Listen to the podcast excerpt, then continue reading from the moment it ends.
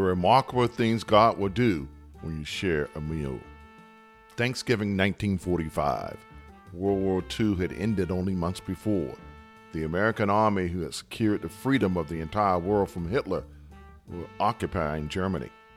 A corporal from New York ran into an old high school friend who was also serving in the army.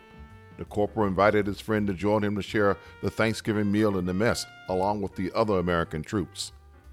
As the old friends were about to enter the mess hall, an enraged superior officer confronted the corporal. His transgression? The white corporal was about to share a Thanksgiving meal with a black serviceman in the all white mess hall.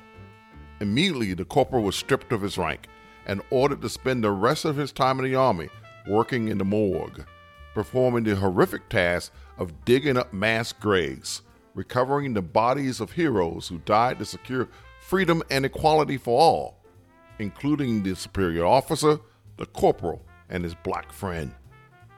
God will allow remarkable things to happen when you share a meal. Multitudes had gathered to listen to Jesus, and it was dinner time. And his disciples wanted to dismiss the hungry gathering so they could go and buy food for themselves. However, Jesus said no. Taking five loaves and two fishes, he looked up to heaven. Everyone ate, and everyone was full. A remarkable thing had happened. God's amazing glory was on full display. The corporal who the world would come to know as Tony Bennett was not able to share a meal with his friend Frank Smith that day. However, what Tony Bennett was able to do was to share not only his remarkable God given talent as one of the world's finest singers, but his lifelong commitment to freedom and equality. A commitment powered by the memories of those heroes he dug up from the mass graves and by the meal he was to share with Frank Smith. In 1965, Bennett marched in Selma, risking record sales and nightclub bookings. He refused to perform in South Africa during the apartheid era, forfeiting millions. And after Dr. King's assassination, he became a driving force and a sustaining funder of the King Center in Atlanta.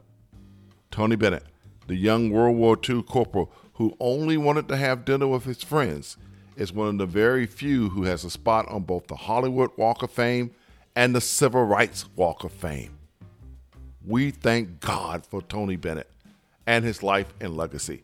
His long and storied career is a testament to what Jesus has taught us that remarkable things happen when you share a meal.